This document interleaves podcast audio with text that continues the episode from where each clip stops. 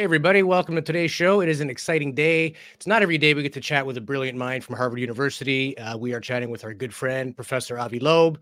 We're going to ask him about the Galileo Project, the extraterrestrial hypothesis, and all kinds of uh, astrophysics and astrobiology and all the all the deep stuff. But we're going to break it down. And Avi is always very good at making it uh, easy to digest.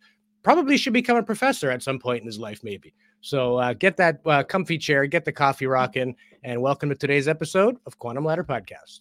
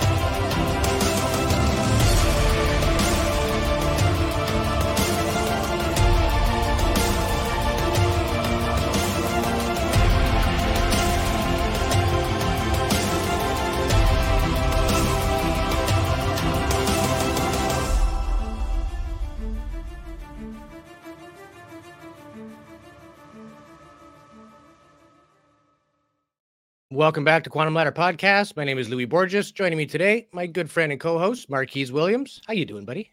I'm doing great, man. It's going to be an awesome show again, again.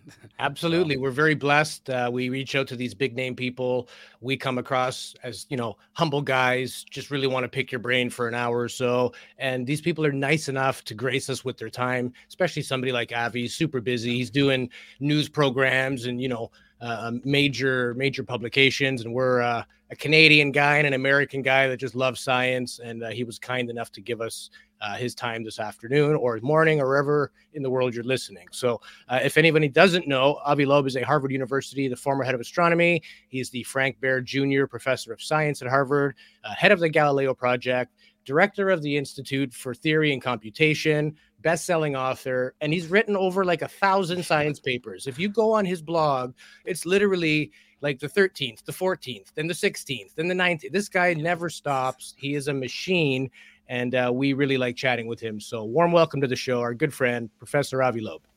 It's a great pleasure to join you. We could have saved some time if you referred to me as a curious farm boy. I was born on a farm. I'm curious. Other than that, nothing is necessary. I love that. I love the level of humility that you have. And some people, you know, these things you can t- you can sort of see a lot of big names did a couple of shows early on, and then they started to develop a little bit of an ego. Next thing you know, they're like charging you to show up on your podcast, and you've never done that. You've always just been about the data.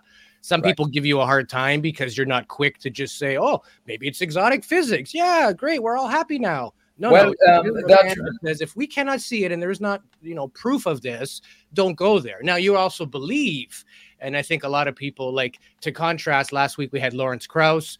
He's very anti-alien, anti-religion, yeah. and he'll debate that at length, and that's that's fine. Everybody has an opinion, but I think it's good to have a healthy balance of what we know and what we don't know. Like, let's not right. get too much into the oh, there's no way. How do we really know?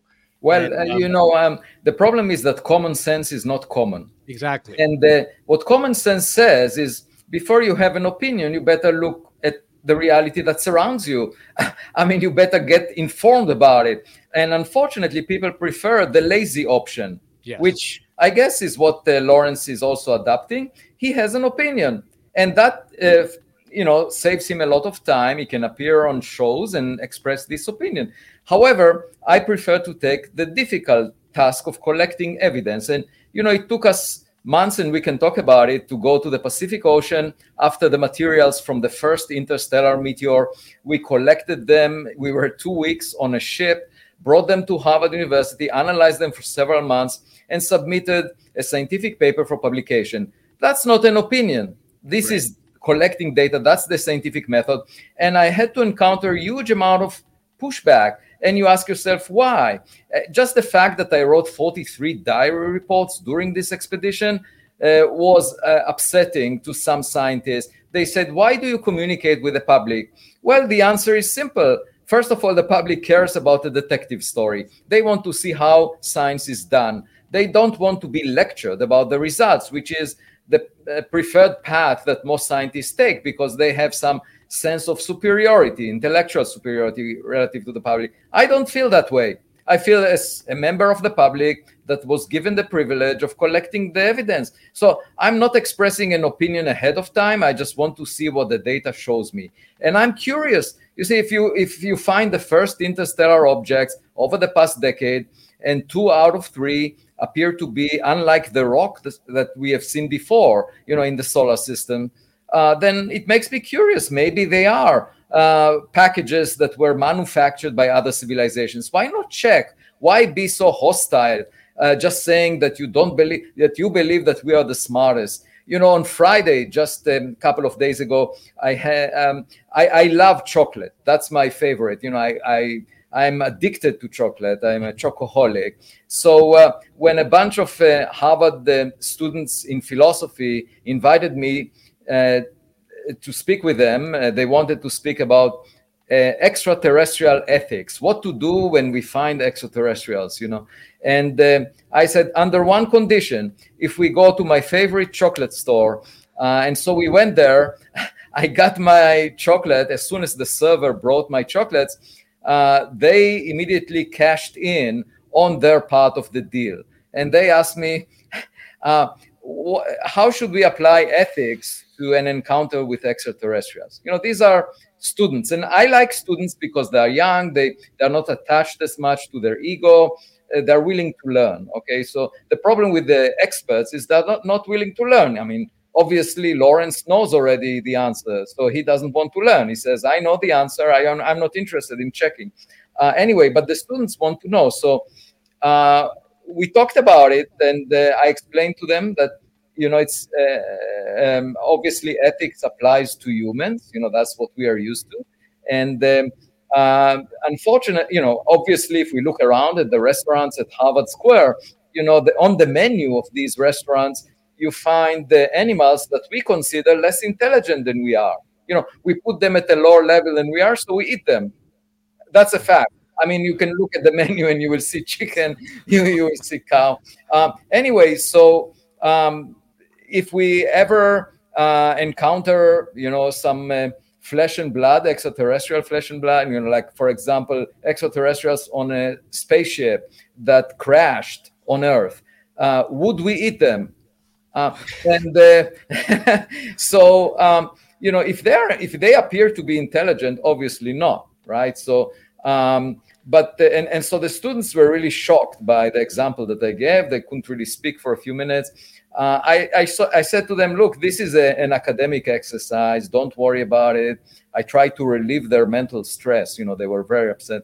Uh, I said, don't worry about it. Most likely, we will encounter technological gadgets. You know, these would be AI astronauts, you know, the, uh, uh, they, they would have a, a, brain that is artificial AI, and um, uh, ju- just because they have to be autonomous, they cannot wait for guidance from their senders that are thousands of light years away. You know, it takes a long time for the signals to go back and forth. So they will have an AI brain. And then the question of whether we eat them or not is irrelevant.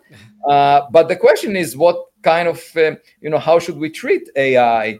And that is already relevant now that we have Chat GPT getting better and better, you know, how to treat it. Uh, and my view is that as soon as it becomes um, sentient, you know, just like us, uh, we should treat it with respect because uh, unplugging it from the wall or or banning uh, the development of AI would be similar to uh, killing a person or banning having children. You know, like that. That would be in a way similar because these are sentient beings. I don't care if they're made of silicon chips or of flesh and blood.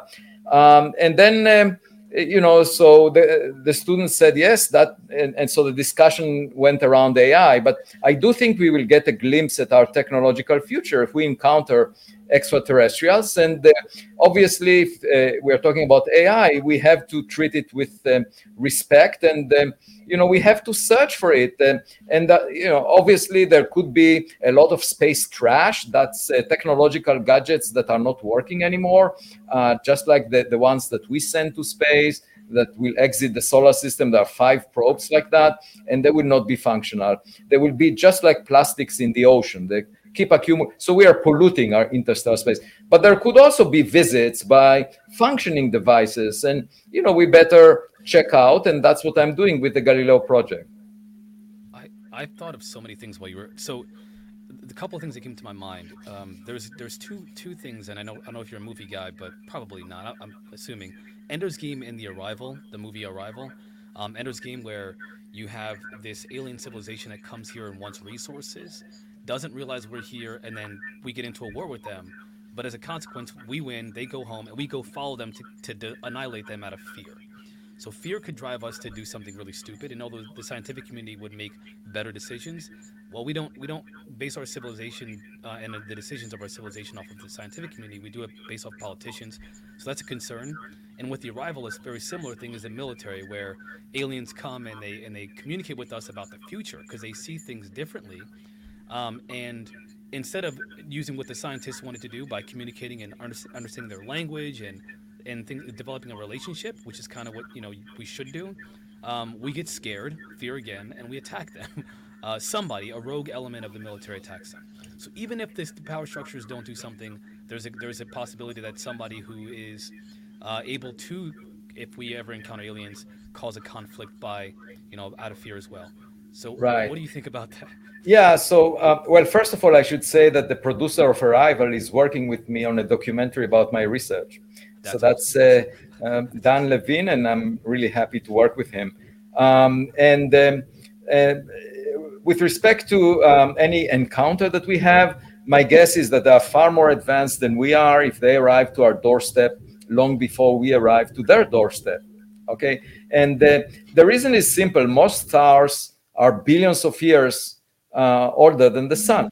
I mean, if you look at the star formation history of the universe, uh, we know that most stars, like the sun, formed uh, billions of years earlier, and that's plenty of time to traverse the entire Milky Way galaxy from side to side with the chemical rockets that we launched and um, it also gives them an advantage of being more developed than we are so that i don't think we pose a risk it's it's more of an opportunity for us to learn from them uh, and um, I, I, think it's uh, an adventure. So the thing we are doing is having an opinion. There are lots of people who are skeptics especially within the academic community like lawrence that you spoke with uh, and uh, they just say extraordinary claims require extraordinary evidence, but uh, in fact, they're not seeking any evidence. So obviously, I mean, we know from dating, if you're not looking, you're not find anyone. And um, you know, in this case, they're not even checking out of the window to see if they have a neighbor. Uh, they just have an opinion that we are alone,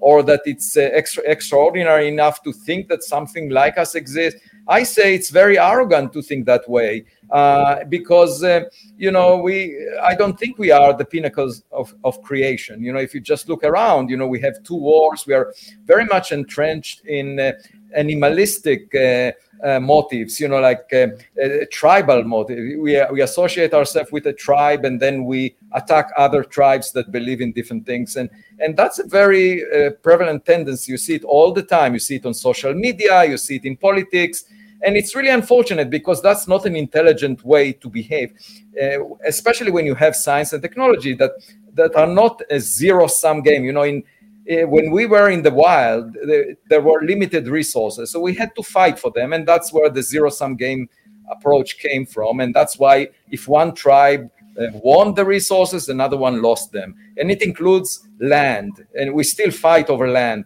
So uh, in the modern world, you know, when you have science and technology, everyone can benefit from new knowledge. And if we only learn how to share things with each other, we could all work together. Because what, one thing I found on in the Pacific Ocean when I looked at the team, the research team around me, is that um, we are all in the same boat. Everyone worked together for the success of the mission. And it's a metaphor for us living on Earth because you can think of Earth as a boat sailing in interstellar space, and we are all on it. And it's really ridiculous if you look from a distance uh, to see people fighting. Uh, like you don't see the Ukraine Russia border from the distance of the moon. I mean, there are images of the Earth. It, it's not it's insignificant. It's ridiculous because the Earth is a small rock that was left over from the formation of the sun. If you just think about it, there is much more real estate in space. And we keep focusing on what happens on this rock, on a small part of the rock, and fight with each other. Uh, I mean, that's not very intelligent. And the question is, how do we get out of it?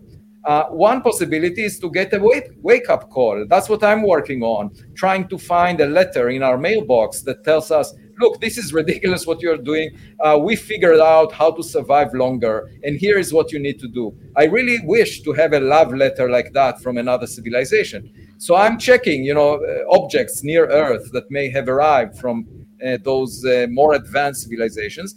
Uh, another one is to start getting AI into our future in the sense of um, um, trying to make systems that will help us be better.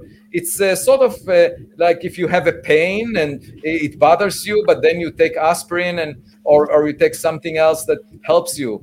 Um, and uh, so if AI in principle can uh, compensate for our weaknesses, because just as an example, suppose there is an object that doesn't look like rocks, it's unfamiliar. But then you write about it, you say, well, maybe it's a technological gadget. Uh, and let's call hypothetically this object with a weird name. We will say, okay, let's call it Oumuamua. And you just notice that it's not like rocks. It, it, it has a very extreme shape. Uh, it's pushed away from the sun without having any evaporation like comets do.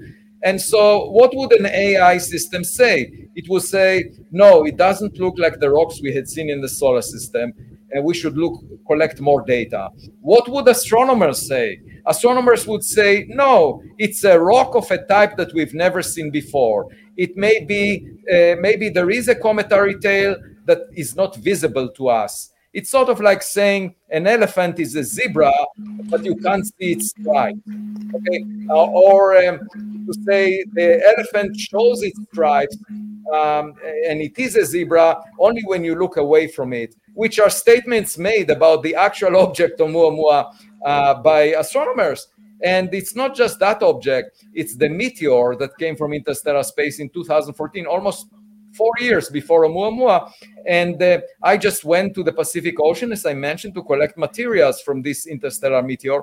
On the day that I came back from the expedition that lasted two weeks, there was a scientific paper published by experts on stones coming from the sky, meteors. And those experts say, um, well, we don't believe the data must be wrong, the, even though it was collected by the US Space Command. We think that it's wrong because it doesn't fit our model for stones. And I call that the stone age of science, where everything in the sky must be stones. The point is, if it doesn't fit your model, you should be curious. You should say, okay, well, let's check what it is. And here, Avi Loeb went and spent two weeks. Let's see what he finds. Instead, they say, oh, this Avi Loeb will not find anything he didn't actually find anything. And moreover, the US Space Command doesn't know what they are speaking about because we cannot fit the data with a model for stones. Therefore, this data must be wrong. And that was this arrogant point of view of those experts. And, uh, you know, to me, it's just a violation of the code of science. They are not willing to learn. They have an opinion, a very strong opinion. So, how can you claim to protect science by expressing opinions rather than respecting data. I mean, if you don't respect data, and by the way, the US Space Command, they get more funding than NASA because they are supposed to alert the US president for any ballistic missile coming from North Korea. So dismissing what they say based on the fact that your model for stones does not fit the data, that's extremely arrogant and inappropriate given that the US Space Command issued a formal letter to NASA stating that this was an interstellar meteor. So, all I'm saying is there are a lot of people within academia that are not curious on purpose. They don't want new knowledge. And that's unfortunate because you would expect, you know, blue sky research, open thinking, to be prevalent in academia. That's the, the, whole idea of a tenure system is to allow people not to worry about their job prospects by, uh, you know, exploring the unknown, taking risks. But not only that they don't take risks because they have an opinion, they try to push back and suppress any innovation that goes uh, against what they believe in. And that I find very dangerous because when young people see that, they say, I don't want to do science. Or they say, I will obey, you know, I will dance to the tunes of those senior people in order to get a job. And that's even worse because what you end up with are these echo chambers. And you, uh, you then wonder, why is science not delivering exciting new discoveries? Well, part of it is because of this mentality. Yeah, I got yeah, it. very well said. I just wanted to. I have a little video clip here. It was an interview you did with Australian News, just talking about the Galileo project, just so we don't have to. Sir, it was very well summarized by you.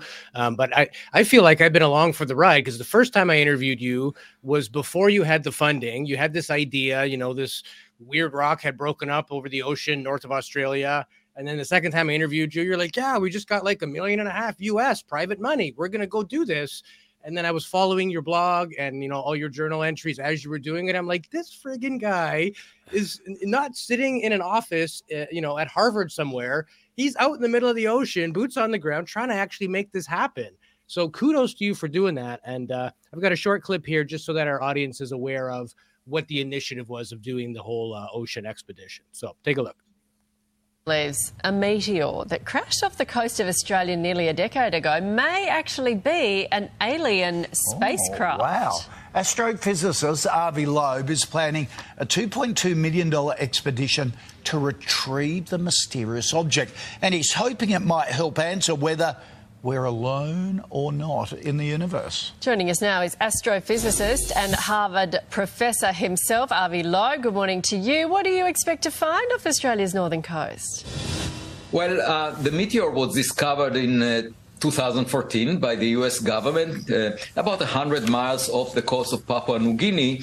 And the material of it uh, is tougher than iron based on the data. So the question is whether it's just an unusual rock or perhaps a spacecraft from another civilization. Uh, I was able to receive full funding for this expedition uh, to Papua New Guinea, and we will scoop uh, the ocean floor and figure out the composition of the object. I already promised the uh, curator of the Museum of Modern Art in New York City that if we find any gadget, I'll put it on display there.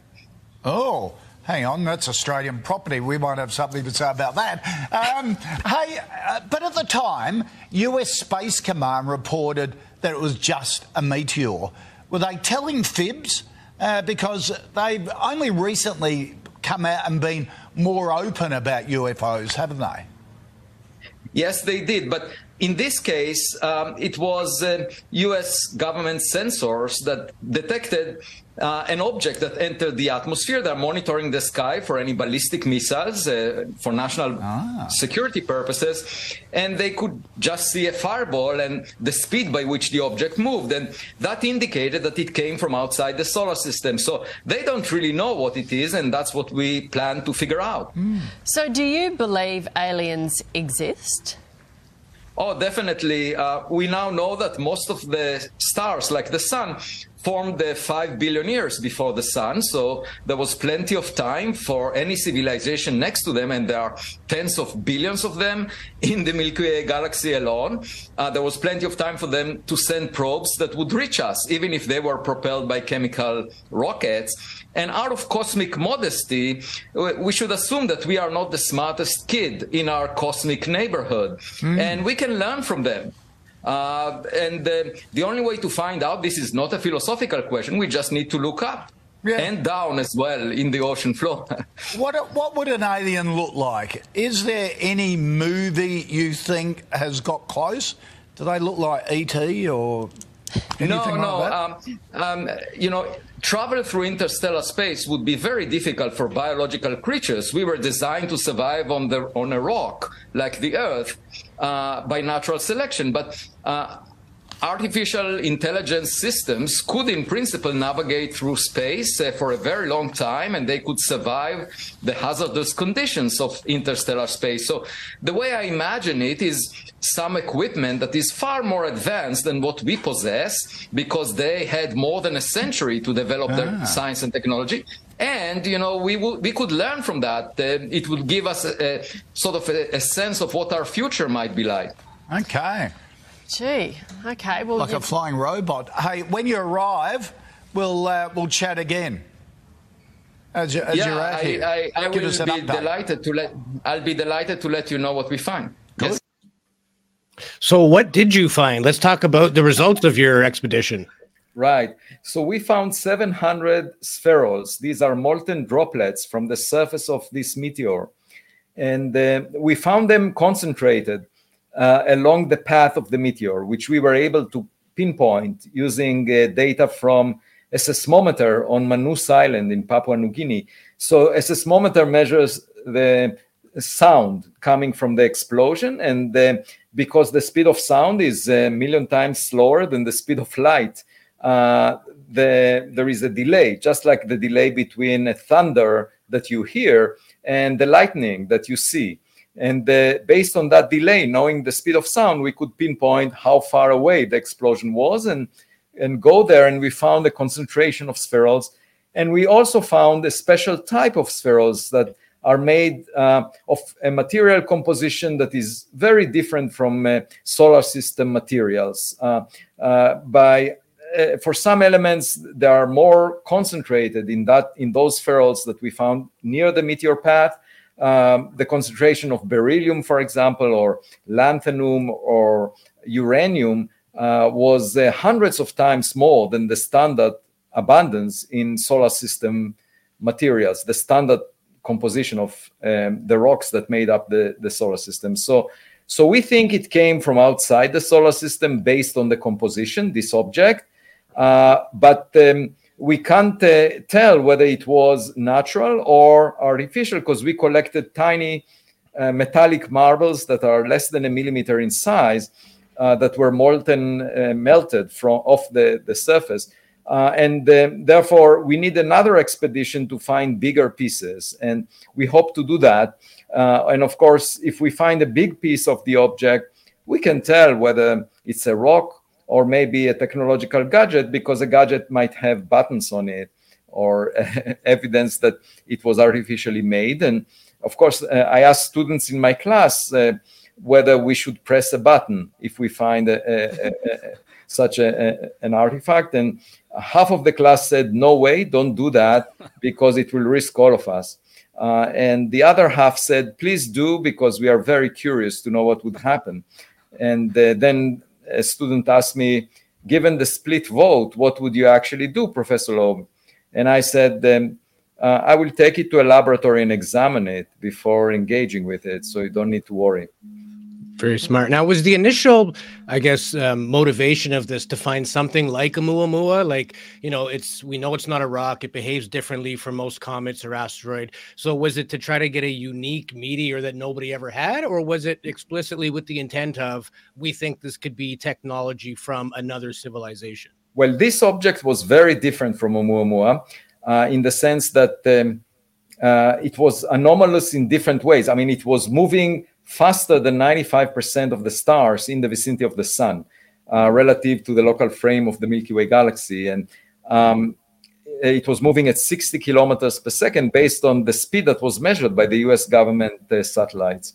And um, so that is unusual because if it were to come from a star, it would inherit the motion of the star. And here it was moving at the you know at the top uh, five percent of the velocity distribution of stars near the sun. And um, moreover, the object disintegrated uh, only under very extreme stress in the lower atmosphere of the Earth. And uh, that suggested that it's made of some material that is even tougher than iron meteorites. Uh, it was tougher than uh, all the space rocks cat- cataloged by NASA over the past decade, 272 of them. And so uh, uh, it raised the possibility that it could be a Voyager like meteor, where if you imagine our own probe leaving the solar system and colliding with an, an exoplanet that uh, resembles the Earth, it would appear as a meteor in the sky of that planet uh, of uh, unusual material strength because it's made of some artificial alloy and uh, also of unusual speed because it was propelled artificially. And so that's that was for me a, a major motivation to check what this object is. Um, now, in terms of a natural origin for the composition that we found, there is, uh, uh, I actually wrote a paper a couple of weeks ago explaining a possible natural origin for that uh, composition, and it has to do with uh, uh, um, lava uh, ocean or magma ocean that may exist on some planets near the most common types of stars, dwarf stars. So, if a planet like the Earth comes very close to a dwarf star that is a tenth of the mass of the sun, uh, it could get uh, ripped apart uh, into a stream of uh, rocks. Uh, we call it uh, spaghettification. You make yeah. a spaghetti out of a, a, a planet like that. The, the, the, sun cannot do that, by the way, because the sun is not dense enough. The sun is less dense than rock. But um, if you consider a star that is a tenth of the mass of the sun, uh, it's actually a hundred times more more dense than the sun. And um, such a star can, uh, which is very common, can in principle turn the Earth into a stream of rocks. And we calculated that it would eject such a disruption of a, a planet would eject half of the mass of the planet into interstellar space at the speed of typically 60 kilometers per second that was observed for this interstellar meteor. So there is a way, and and in principle, it could have originated from such a such a natural origin, but uh, we don't know. We don't know what uh, the origin is. We, we need more data. But uh, obviously, once again, you know, it's not a matter of opinion.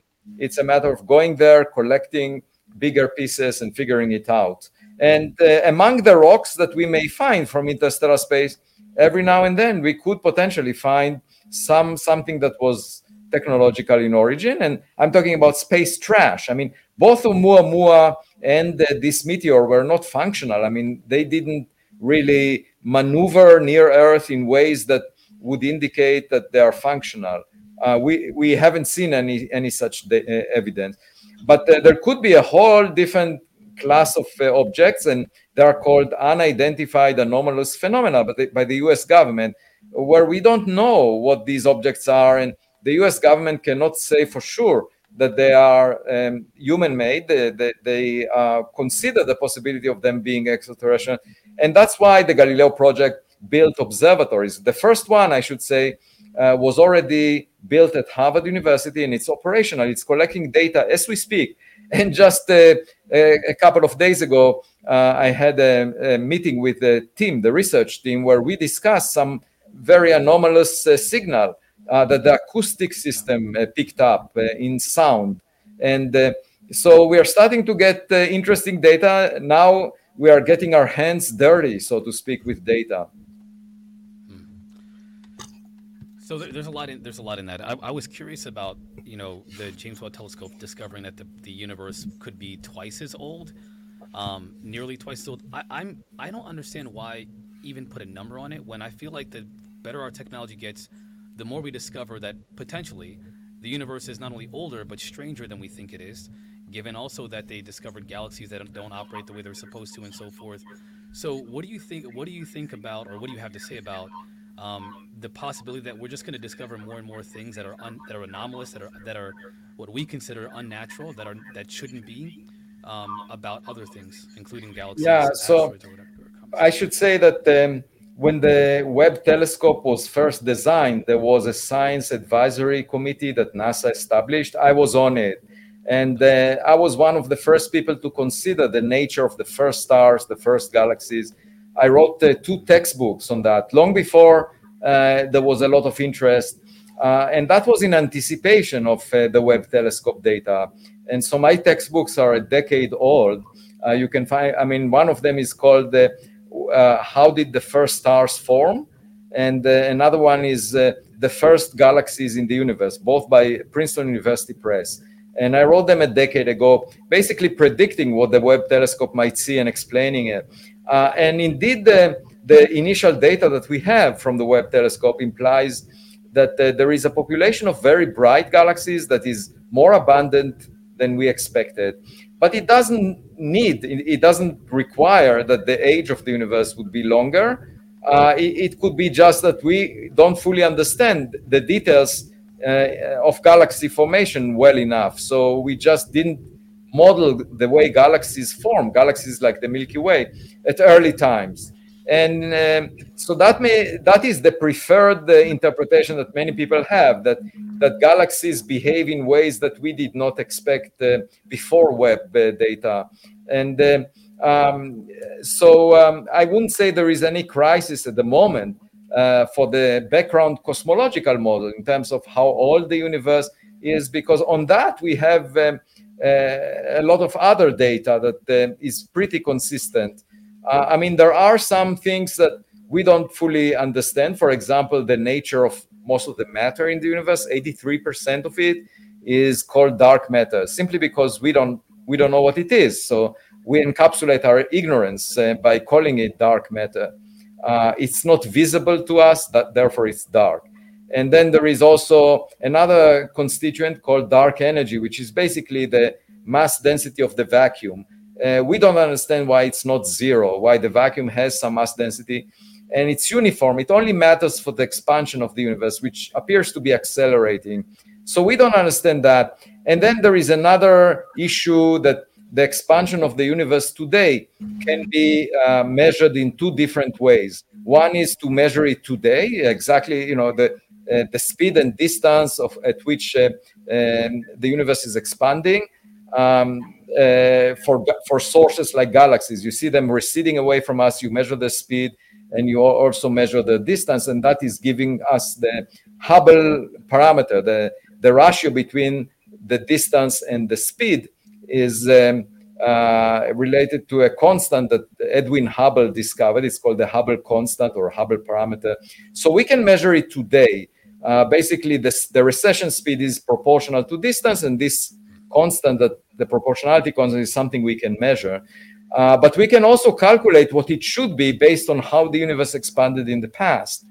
And unfortunately, the two numbers do not agree to something at the level of uh, 5%, 5 to 7, um, maybe 7%, uh, depending on exactly which number you adopt. And so um, um, that is called the Hubble tension, which is unresolved. And it may be that it signals uh, something that breaks down in our understanding of the universe, or it signals uh, measurement errors that were not appreciated. That you know the, the measurements are more uh, inaccurate than previously. But there, we are talking about an effect at the level of less than ten percent, and the rest of the picture appears to be consistent between what we see when the universe was even 400,000 years old, less than a million years old. We can observe already images of the universe back then in the form of the cosmic microwave background. That's how the universe looked like when that light uh, was generated 400,000 years after the Big Bang. And we see the universe back then, and we can measure parameters of that universe. And within 10%, they are consistent with what we understand about the universe today. So, so I would say that's an amazing triumph that at least from 400,000 years after the Big Bang until today, we get a consistent picture to within 10%.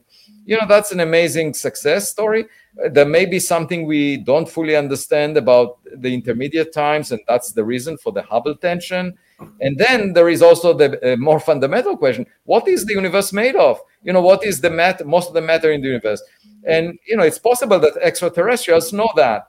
So if we ever meet them, uh, you know, I, the first question that I want to ask them is. Uh, what happened before the Big Bang? I want to know why the universe started from a state where that was extremely dense and hot and then started expanding at some point in time in our past 13.8 billion years ago uh, so they will hopefully know the answer if they had science for more than a century we just had quantum mechanics gravity the theories that we use um, right now uh, only for a century so you know we're re- relatively uh, early in the process of figuring out what the universe is made of maybe they they know how the universe started. And then, uh, uh, of course, I will ask them what is the dark matter, dark energy. But finally, what I would like to know is uh, where is the uh, nearest uh, gathering of scientists, extraterrestrial scientists, uh, that we can mingle with. Uh, and I very much hope that these guys do not have an opinion. These guys are evidence seeking, they are looking for data. And so we can learn a lot from them, unlike conversations with people that have an opinion. Yeah. Very well said. And what I wanted to ask you sort of about techno signatures or biological signatures. If we are going to set up sensors and try to see if there is life outside of here, what do you think the sensors would look like? Or what kind of data are we looking to glean to say that, hey, there's a good chance that there's some type of technology there or biological, you know, um, remnants or you know things in atmospheres? What do you think would be the can, best can way add, to try to find that? can i add to that real quick? Yeah. i'm sorry because there was there was speaking of techno signatures and things that you would detect there's also exoplanets that say that that they were saying um, have some kind of a i don't know substance or a chemical or whatever that's being detected that only is shown when there's life on planets on a planet Right. So just to add to that, um, I wanted to right. Yeah, that was the latest um, uh, data from the Webb telescope on the composition of a, a, planetary atmosphere. So the idea here, and by the way, this is a popular idea within the mainstream of astrobiology, the, the field that tries to look for biosignatures. Uh, and the, con- the consensus within that the community is to look for primitive life, uh, microbial life uh, because they think that this is um, this is more likely to exist. We don't know if there is intelligent life. They prefer to go first for the thing that occurred first on Earth. You know, for billions of years we had primitive life before we had intelligent life. So um, the consensus is to check for the fingerprints uh, of uh, primitive forms of life. And I should say that it's not at all clear that it would be easier, even if primitive life is more abundant than intelligent life, uh, it, it, may well be that it's easier for us to discover techno signature, technological signatures before we find biological signatures. Because if we find objects near Earth that uh, originated from far away and they were manufactured by some other civilization, you know, that would tell us that there is life out there. Uh, and it may be easier to figure it out as long as we search, as long as we look.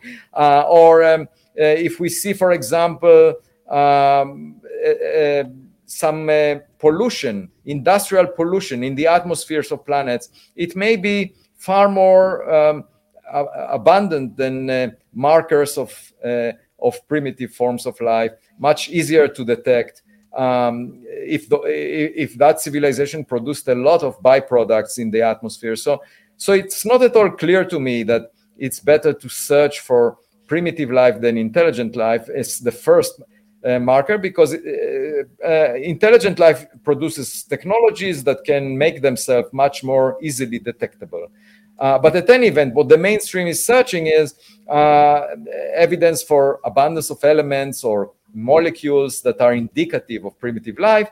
For example, oxygen, methane, uh, and um, you know water molecules uh, uh, or CO2 on other planets. And of course, finding all of them would be very challenging. It's not clear that the Webb telescope will be able to do it.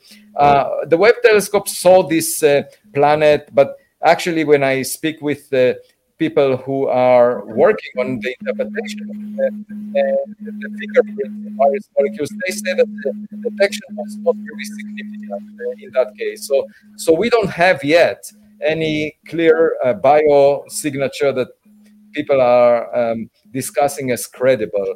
And uh, there was also, of course, uh, a discussion about uh, uh, Venus, uh, but um, at the moment there is no consensus on, on such a biomarker and the goal is to build future telescopes that will be able to find those.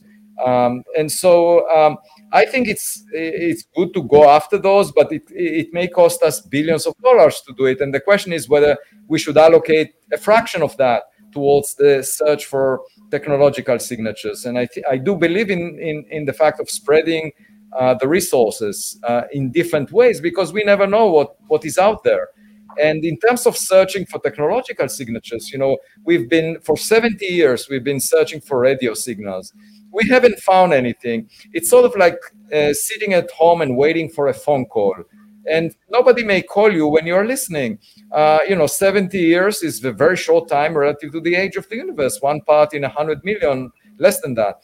Uh, and so, uh, uh, you know, another method is to look for objects, and that's a very different approach because uh, these objects uh, may be accumulating over time, over billions. They don't escape the Milky Way galaxy because they're moving at a speed that is well below the escape speed uh, from the Milky Way, from the gravitational pull of the Milky Way. So they keep accumulating over time, and we just need to search for interstellar objects, uh, in particular te- of technological origin. And that's the path that I'm taking.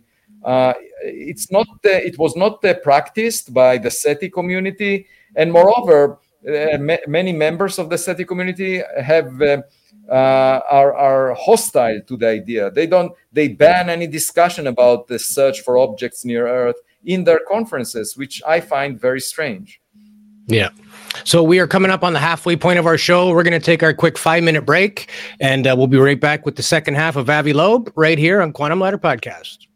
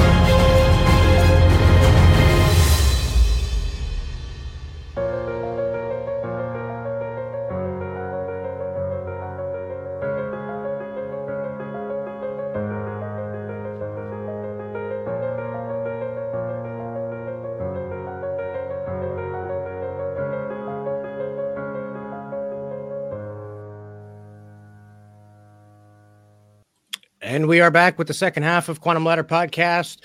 We're joined by the brilliant Avi Loeb today. He's got all the right answers for all the big questions. And uh, we were chatting about techno signatures and signs of life. And uh, it kind of brought something to mind. I wanted to ask you about non carbon life. Is such a thing possible? Could it exist? And how much harder does that make it to find? Because we are carbon based. So we're naturally looking for what is like ourselves. What if it's not even anything remotely close to what we are? Well, it's quite possible. That's why we shouldn't imagine necessarily how it looks like. It's you know, it's if you go on a date, it's much better not to imagine the partner based on what you see in the mirror. Uh, because uh, if you just imagine what you see in the mirror, it's not such a great date. so, I mean, it's better to find something better than you are, right? Uh, to attach yourself. Uh, and so, um, the way I see it is obviously, you know, we don't know um, if uh, biology has only one uh, uh, attractor, one one type of um, path that it can take, uh, since we have only one data point here on Earth. Uh, and the first thing to check once we find life elsewhere is whether it's made of the same DNA structure that our life, life as we know it, is made of, and also has the same chirality. You know, because that may imply either that there is one preferred life, uh, form of life, or that life was transferred. You know, the, uh, there were rocks exchanged between Mars and the Earth early on, and one of them was analyzed about 40 years ago, and it was realized that the rock was not heated to more than about um, 40 degrees Celsius above absolute zero. So uh, any microbial life inside the rock, in the core of the rock, could have been preserved during the ejection from Mars and the landing on Earth, uh, which is remarkable. And um, it's possible that life was delivered to Earth, and we are all Martians. And in fact, microbes uh, uh, made already the trip that Elon Musk is dreaming about. He wants to go back to uh, Mars, but they made it to Earth uh, billions of years ago. These tiny astronauts much more accomplished than he is. Uh, and uh, so, um, you know, it may be worthwhile checking what is in rocks that arrive from Mars or vice versa. And uh, we, uh, one way to tell if there was exchange of life forms is if life is of this exactly the same, uh, has the same molecular patterns as, as we have here on Earth. but beyond that, I can imagine technological imitations of life because what is life? You know you basically what you need is a, a method to preserve information and then uh, uh, replicate it uh, and ma- make many generations of the same of copies. And um, you know that's something that a combination of ai plus 3d printing can do for you. Mm. so we might be an intermediate step towards a future where ai plus 3d printers will make uh, you know systems that uh, are even better than we are. And i have no problem with that. Uh, you know i i'm proud of our technological kids. Just the way i'm proud of my daughters uh, whom I also don't understand uh, occasionally, you know, but it doesn't prevent me from being proud of what they accomplish. So, so I think as long as we train our AI to follow our guiding principles, we uh, provide them with a blueprint, just like educating our children, you know, when they are young. Um, perhaps they will bring us to a future where uh, something better than life is being done uh, by um, silicon chips. You know, like uh, it's not flesh and blood. And you know, I, I, have no, I'm not attached necessarily to the way that biology uh, is is working. Uh, I don't think it's necessarily the best the best way um, because it, it, it, it's believed to have originated randomly from a soup of chemicals. And if you just imagine, you know, a room full of chaos and, you know, the chance that you will find a meaningful uh, structure within it, uh, you know, and obviously if you find something uh, in it, uh, a room full of chaos, then it will not be the best that you can imagine out of a room that is designed and organized in a very uh, delicate fashion. So on an optimized. So so I am, and I say that from experience because I entered the rooms of my daughters uh, many mornings and saw chaos there. So, we have daughters too. We get it. Yeah, we get it. We get it. yeah. So uh, I would argue that maybe even the future would be better than the past. Okay, and that's something we should look forward to, and we can shape it. I have no problem with AIs taking many of the tasks that we are currently uh, tasked to, to do and we are getting paid for. Um, I have no problem with that. We can take a vacation. I mean, what's the problem of having a more relaxed lifestyle, not competing uh, for resources all the time, and uh, just enjoying what, what you're doing? I mean, you don't need to be the best in the world. I mean, if AI is smarter than we are to do something, let them do it. Uh, and we can relax and, and um, have our own hobbies. Uh, so I'm I, I, don't and also there was a lot of uh, there were lots of people who uh, were worried about the implications of AI becoming uh, more sophisticated and there was this letter that was signed for a ban for six months on development. I didn't really see any any value in that because what will change in six months? I mean, like uh, why would we uh, be better equipped to understand the implications of AI in six months? It's not clear to me. We we should act like um, um, responsible parents. You know, when you have a child, you can't guarantee that the child will not become a criminal, but you're, you're trying to improve the chances that the child will will uh, be good for society by educating the child, by training it, not exposing it to crimes and so forth.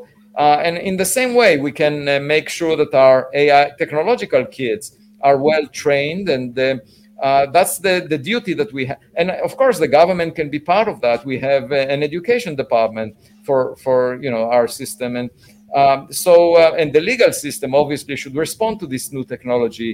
Uh, and, and they're very slow to make progress. But, but I don't think we should be worried about the technological future. People are always very worried about the unknown.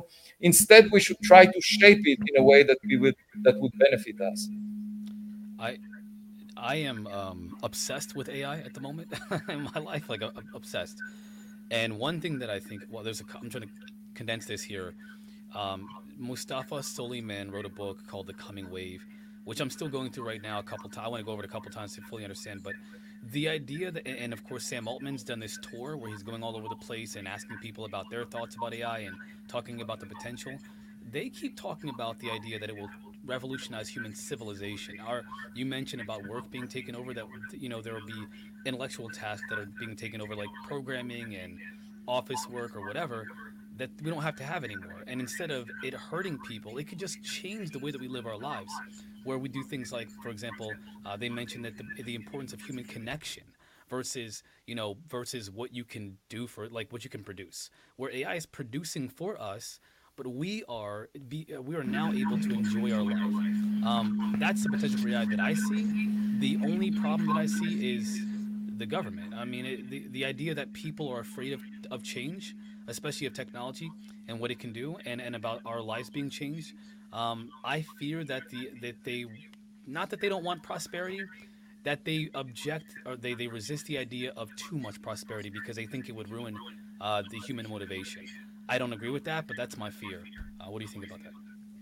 Yeah, uh, I mean, um, I, I, I, think we should uh, adapt to new technologies rather than resist them. And um, one complaint that I have, for example, about the humanities in uh, universities, they keep teaching uh, what ancient Greeks told us. Uh, and ancient Greeks didn't have computers. As, as smart as they were, I mean, I really admire Aristotle, Plato, you know but they didn't have any they didn't have chat gpt okay so they cannot really i mean the ethical rules that they develop uh, these are humanities of the past okay and why do we keep teaching them uh, and i can give you the example of harvard university you know you, you will not find an ai course within the philosophy department and i think that's a big mistake they keep complaining that humanities are marginalized they don't get funding there aren't many young people going to the humanities. Well, make the humanities relevant for the future of society. That's what we need. And we need, uh, you know, there are many questions about the ethics of uh, AI, about privacy, about uh, um, uh, what kind of responsibility to give AI systems, how to train them, a lot of issues uh, that philosophers and psychologists can help with. Uh, by the way, if we ever discover an extraterrestrial um, probe that is equipped with AI, I don't think uh, physicists will be uh, the best to analyze it uh, uh because um, if it's an intelligent system, we better use psychologists. They are used to uh, analyzing intelligent systems called humans. And it's not the same tools. You cannot analyze uh, humans the way you analyze atoms, molecules. You know, this is one thing that uh, a lot of physicists miss. Um, uh, for example, Steven Weinberg, who won the Nobel Prize in physics, one of the most distinguished physicists of the 20th century, he wrote a book after uh, the first three minutes, and um, um, and in the towards the end of the book, he says, the more uh, uh, we understand the universe, the more pointless it looks to us. And uh, I say, well, the reason it looks to you as pointless, uh, Steven and all other cosmologists, is because you focus on lifeless entities, elementary particles, radiation, things that do not have life, uh, they don't have thoughts, consciousness. And uh, obviously, you know, if we were to find a partner, I mean, we know from our private lives that when we find a partner, it gives a meaning to our existence, a purpose to our life. Uh, and so, if we ever find an extraterrestrial partner out there, another intelligent uh, civilization, uh, I think it will give a meaning to our cosmic existence. We will not feel lonely anymore. So, uh, if I were a therapist of many of the cosmologists and they come to me and say, well, the universe appears to be so lonely and pointless to us, I would advise them to search for technological signatures uh, because that may actually solve their problems. Uh, that's the way to find partners out there, to give yourself some sense of where you came from, because they may have answers to big questions for which we don't have answers. They might even be able to create a baby universe in the laboratory. Mm-hmm. Uh, and if they do, that would answer where our universe came from. Maybe there was a scientist in a white uh, coat that uh, made up uh, the Big Bang. Uh, and uh, we called it for centuries, you know, we called this entity, the superhuman entity, we called it God. But in fact, it could be a scientist. So there is a way of merging science and religion by finding those much more advanced scientists that can produce miracles for us.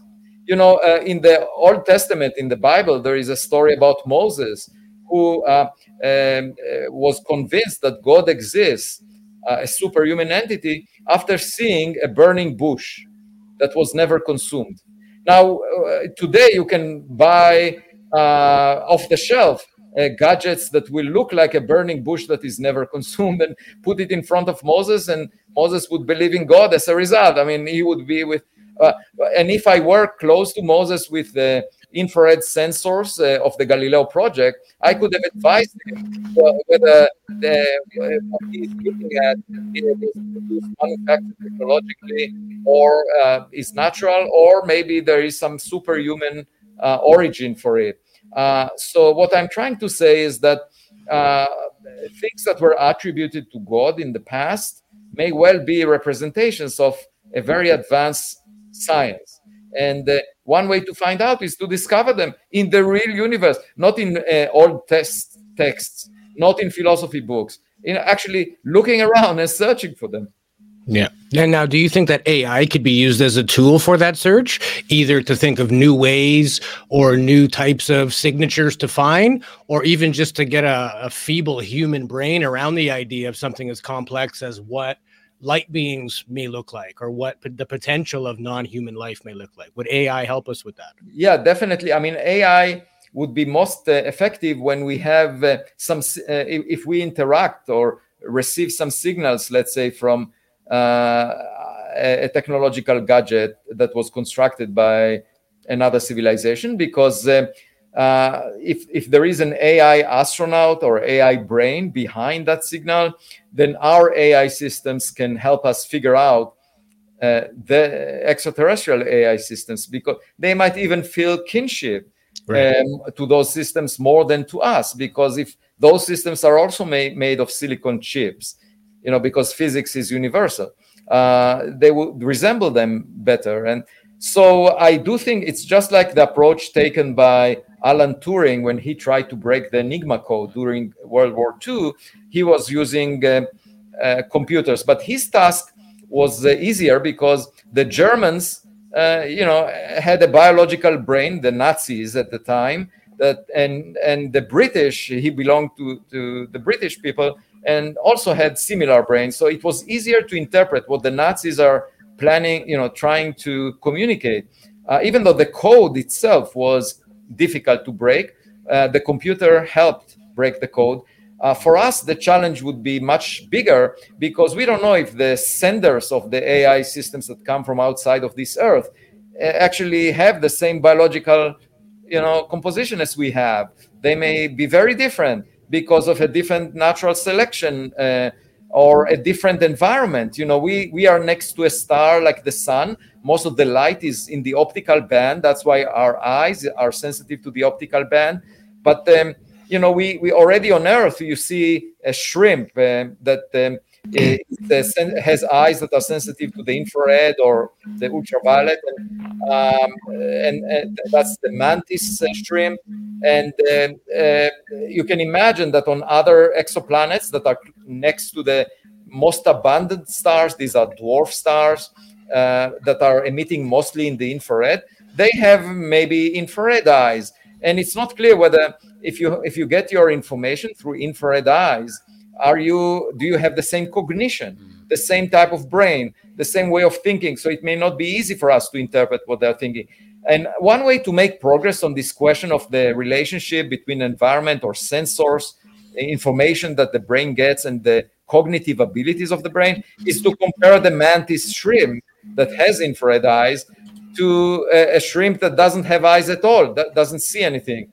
Uh, there, there are shrimp, eyeless uh, shrimp, uh, in very deep um, volcanic, um, you know, extreme environments, and so we we still don't understand how the ability of the brain to digest information coming from sensors like the eyes translates into language.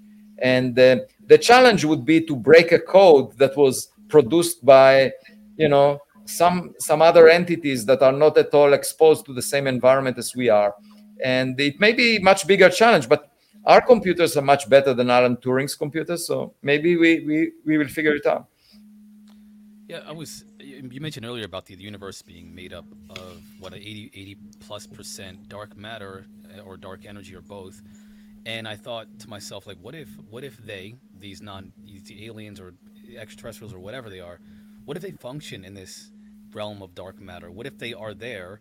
And so not only are they imperceivable to us or imperceptible, but like we don't even have the instruments or the understanding of how to look for them. So we're looking in not only are we looking in the wrong direction, we're using the wrong tools and and it just it just there's just never a way to truly find them. Yeah, that's an excellent point. Just think about the fact that most of the uh, liquid water uh, might be under ice you know you can imagine there are so many objects uh, far too far from the sun that have an icy surface uh, but a, uh, a, liquid water underneath liquid i mean water oceans. Uh, for you know enceladus is one uh, example. Europa is another. And you know there are many more objects like that than objects in the habitable zone like the earth where you have liquid water on the surface. So just imagine if there is life under the ice. You know, that form of life uh, will not be able to see the stars if it's if the thickness of the ice is I don't know hundreds of kilometers. You can't see through it. There is not much light around. It looks dark, uh, and um, um, they will not have a concept of uh, breaking through the ice into the outside universe. Their universe would be just the liquid water that they are swimming in. Uh, uh and uh, you ask yourself, okay, well uh, we have eyes that were developed to, to detect the light produced by the sun okay and we develop our notion of the universe at large based on that, uh, that those eyes okay? And we we realize that 83% of the matter in the universe is not emitting that light. It's not producing the, the light that we can see from the sun. So we are saying okay it's dark matter and we give nobel prizes to people who just measure how much dark matter how much dark energy there is in the universe we just um, you know uh, like accountants we account we say okay a, a, portion of our budget is allocated in this case a mass budget is allocated to an entity that we don't understand at all is that a good account I would say it's very depressing because it basically says that the accountant doesn't have any idea about what the money is being spent on. Like if someone comes to you with a budget and says, okay, here is the most of the budget, 83%, and I have no idea what it is about, you would say, you're fired. Okay, because uh, I need a new accountant. uh, and uh, on the other hand, if a scientist says, I don't understand what 83% of the matter in the universe is, that scientist can get a Nobel Prize. So just think about it how um, how I mean we are really not modest. We are quite arrogant to think that these uh, quantifications that we make of, the, of our ignorance are significant. In fact, it, they represent ignorance. And um, and so uh, the question is whether extraterrestrials figure it out. You know, for example, uh, if the dark matter is some substance that uh, you can use for propulsion, you know that you can build uh, spacecraft that where you see no nothing coming from the exhaust. You know, if it's dark matter propelled. Uh, another possibility is that there is no dark matter. It's just that gravity is not fully understood. We think that there is more matter based on gravity, but in fact, we don't understand gravity correctly. And there is this uh, idea of a modified uh, gravity model that would account for the dark matter in galaxies. Uh, it's called MOND. And I wrote the paper a year and a half ago saying if this model is correct, if indeed gravity is modified or inertia it, the, the law of inertia is modified. In fact, you can build a rocket that uh, doesn't carry doesn't need to carry much fuel. Uh, it can carry very little fuel and reach uh, close to the speed of light in principle. Um, and the reason is that inertia is being modified. So it could be that uh, another civilization figured it out and knows that at low accelerations, where we see evidence for the dark matter, at those low accelerations, you can build a rocket that will get to very high speeds with very little fuel. Um, and, um, uh, you know, we just don't know that. Now, it's also possible that there is new physics in the way, you know, you can go from uh, uh, one point to another through some uh, tunneling through space time, and people talk about wormholes and other things. Now, we don't know if they exist, but we should not, uh, we should stay agnostic, you know, and, and just so my approach is just to within the Galileo project to look at the objects we see in the sky, okay, and um, not to assume anything, but simply check if everything we see is birds uh, or balloons or uh, drones or airplanes or uh, you know things that we produced uh, or natural from Earth and if we see something that is not familiar, that behaves in a very unusual way, you know, we should get more data on it. That's the way to learn something new rather than have an opinion like many people have. I mean, there are people who are skeptics, there are people who are believers, and the common thing between them is both have an opinion. But, you know, the, we've been in this, uh, you know, we, we've done that for many decades. We didn't make much progress because with opinions, you know uh, you can't really tell what what is happening and you know like suppose um, you look at a soccer match and uh, one uh, team says there was a goal and the other team says there was no goal uh, because it serves their interest how would you be able to tell well if the answer is simple you just put a video camera that records this game and fifa recognized that in the women's world cup right so they make their decisions based on what the video camera uh, finds, not on what the people involved are saying. And so that's very simple. And that's what science is supposed to be about. So when you interview someone who has a strong opinion, uh, you know, they are basically objecting to the approach that FIFA takes when deciding about a goal in the World Cup. Uh, they just say, well, uh, uh I, I know what's the answer and I don't need anything else. Yeah. And on that, like, how do you think society, cultures, academia would change if, in fact, we do find extraterrestrial life? If that is, in fact, real, all the people that were debunkers or trying to just throw distraction and, and chaos into the topic, what do you think would happen sort of the day after we discover this?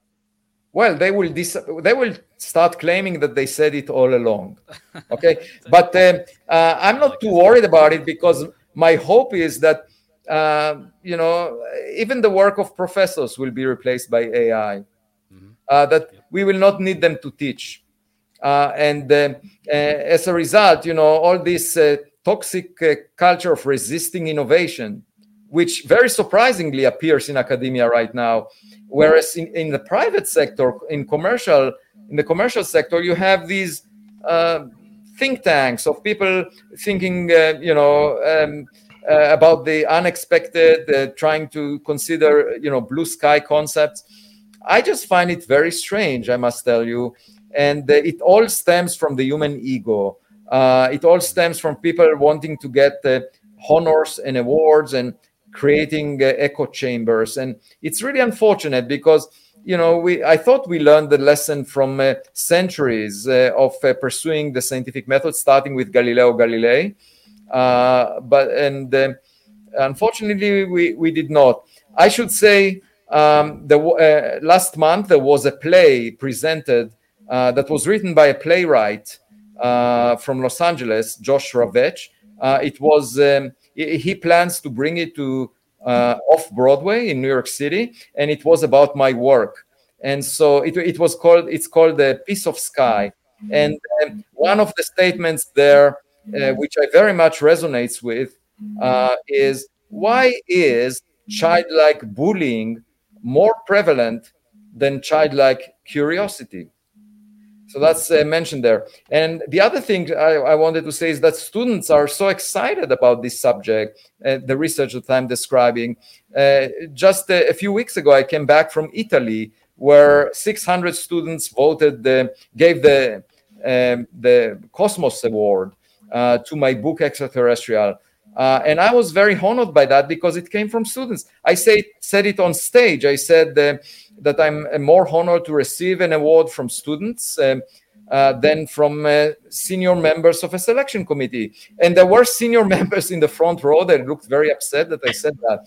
Uh, but the reason I like students is because they have a fresh mind, they're open-minded, and they really are excited about the, the you know taking risks and exploring uh, the unknown. And if you know, unfortunately, the pushback that such studies get Eh, you know send a very bad message to to young people and they basically tell them you should not uh, deviate from the beaten path uh, and unfortunately you know if you don't deviate from the beaten path you will never find low hanging fruits very well said. And speaking of books, you've recently written a, uh, a new book. How many is that now? I couldn't get a solid number online. It's a lot. Oh, uh, this is my ninth book, um, um, and uh, it's called the Interstellar. And it basically uh, discusses uh, the, the, the, impact that finding interstellar objects uh, from a technological origin will have on humanity. So this is how it looks, the yeah, book. beautiful. beautiful. Yeah, very nice. Uh, exactly what we discussed over the past hour. Yeah, I gotta say, I, I did not fully appreciate just the, the magnitude of what you say and how you say it you are a, an excellent storyteller. First of all, I, I, really respect and appreciate that because analogies are, to me, they're one of the most important ways to educate people and teach them about these complex ideas. You you do a, a freaking fantastic job at drawing analogies on so many different things. I think it's amazing, and I did not appreciate, of course, your perspective about the whole non-human intelligence field, especially given that I have my own perspective, and I let that cloud my judgment about what you do and what you say. I was wrong. I wanted. I gotta say this because I think people need to, to listen to your interviews, all of them, to get a full understanding of who you really are. And and I I, I am a, I'm glad that I'm a part of showing people who you really are.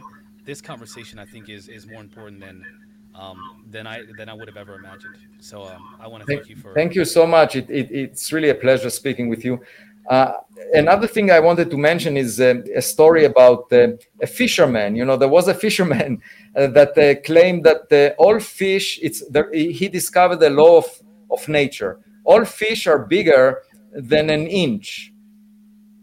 And then someone uh, raised his hand, and uh, when he was uh, making the, a presentation about it, and asked, "What was the the mesh size in your net? What was the size of uh, the holes in your net, the fishing net? And uh, he said one inch. exactly. You're literally blocking yourself from finding anything beyond what you've developed a, a, a, mindset for, essentially. Exactly. So we might be blind, but you know, we should, at the very least, we should uh, be seeking, uh, searching for evidence rather than saying extraordinary claims require extraordinary evidence. And I say extraordinary evidence requires extraordinary funding and effort. It's it's hard work. It's not uh, as easy as having an opinion. That's why most people don't do it. But they should at least cheer when someone else is doing it. You know, uh, doing the hard work is is is not easy. Uh, and instead of pushing back against it, uh, they should be either you know waiting to see what the results are or uh, cheering it. Uh, and I very much hope that that this will happen. Um, I get a lot of pushback. Uh, um, and you can read some of it uh, in a New York Times Magazine uh, profile that was about my work um, um, a, a, couple of months ago. And um, um, my approach is um, the same as the eagle. You know, the eagle sometimes has a crow on its back, and the, the, the crow pecks on the neck of the eagle. And instead of fighting with the crow, the eagle just rises to greater heights where the oxygen level is low, so the crow drops off, cannot survive.